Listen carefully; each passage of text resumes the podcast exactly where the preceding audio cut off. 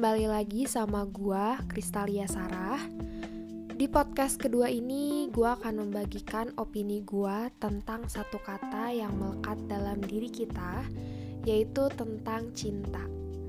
Tapi gua nggak akan bahas percintaan pacaran yang sosi-sosweet gitu. Gua akan membahas tentang mencintai diri sendiri. Mencintai diri sendiri tuh udah sering banget kita dengar gak sih?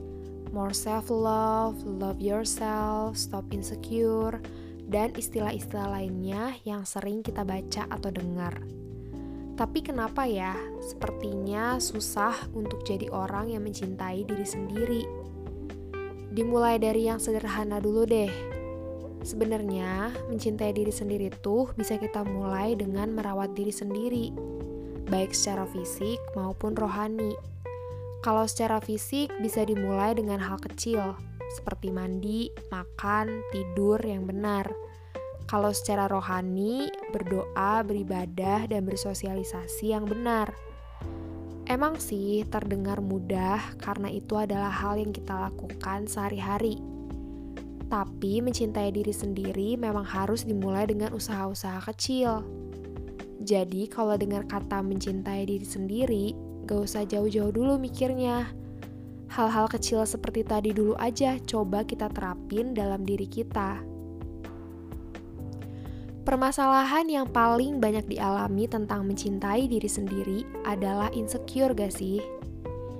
Gue searching nih dari Google. Insecure tuh merupakan salah satu kondisi mental ketika kamu merasa cemas dan takut secara berlebihan sehingga kamu melakukan sesuatu dengan berhati-hati. Bahkan terkadang seseorang yang mengalami insecure sering menaruh curiga pada orang lain maupun lingkungan di sekitarnya. Kalau cemas dan takut udah gue bahas ya di podcast pertama.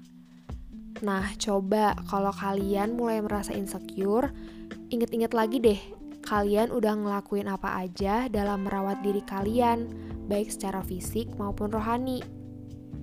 Insecure kan sering muncul ketika ngelihat orang lain yang lebih dari kita. Lebih pinter, lebih cakep, lebih bagus badannya, lebih religius, lebih bertalenta, lebih-lebih deh pokoknya. Menurut gua, kelebihan kekurangan yang dikasih sama Tuhan buat kita ada tujuannya masing-masing Mungkin dengan kekurangan yang kita punya, kita bisa memberi dampak positif untuk orang lain. Contoh mudah aja deh, kalau kalian kurang mahir dalam pelajaran fisika misalnya. Kalian butuh guru fisika. Kalian bisa memberi rezeki buat dia kan? Kita jadi memberikan dampak positif lewat kekurangan dalam diri kita. Begitu juga dengan kelebihan kita tidak memiliki kelebihan yang orang lain punya, mungkin karena apabila kita memiliki kelebihan tersebut, kita akan menjadi orang yang tidak bijak dan tidak dewasa dalam mengelola kelebihan tersebut.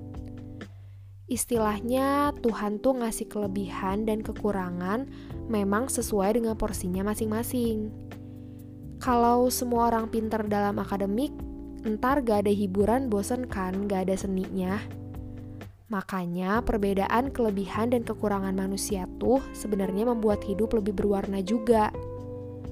Salah satu cara mencintai diri sendiri bisa dengan kenalan dulu sama diri kita. Apa sih kelebihan kita? Apa sih kekurangan kita?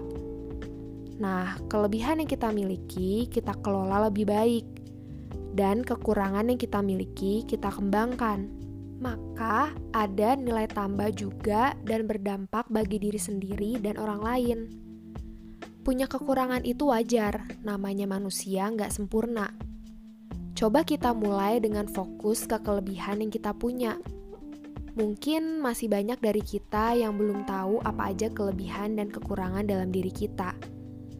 Nah, daripada fokus insecure, Mending fokus mencoba banyak hal biar kita tahu apa aja nih kelebihan sama kekurangan kita.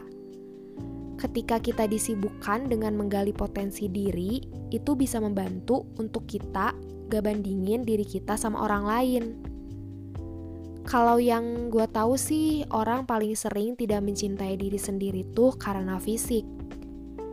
Dan paling sering tuh karena membandingkan fisik kita dengan fisik orang lain.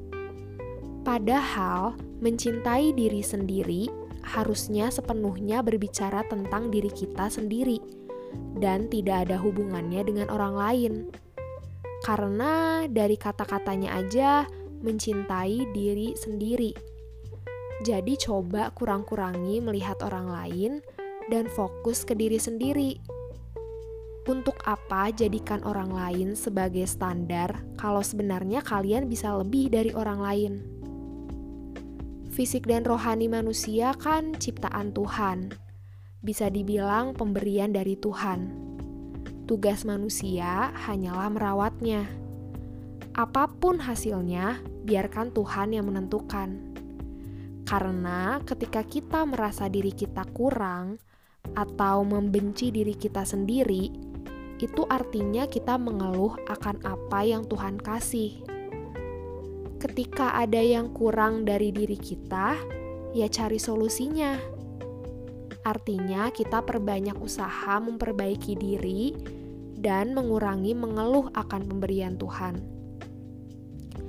Tiap manusia itu ada tujuannya masing-masing dan kenapa berbeda-beda?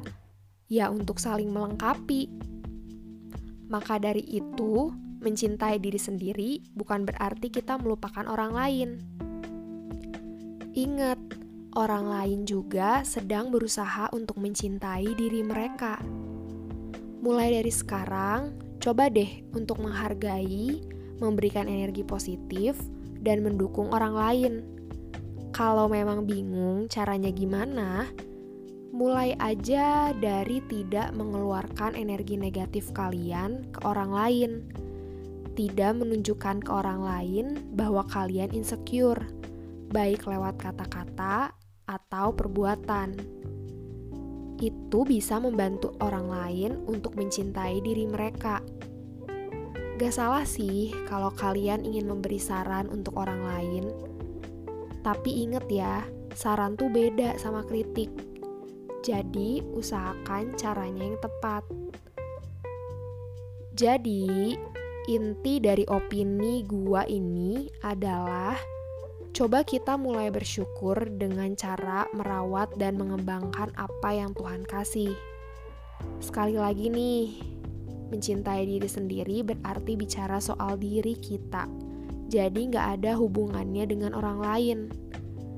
Dengan kata lain, mencintai diri sendiri gak bisa dengan cara membandingkan diri kita sama orang lain. Diri kita ini milik Tuhan. Tugas kita hanya merawatnya, bukan membencinya.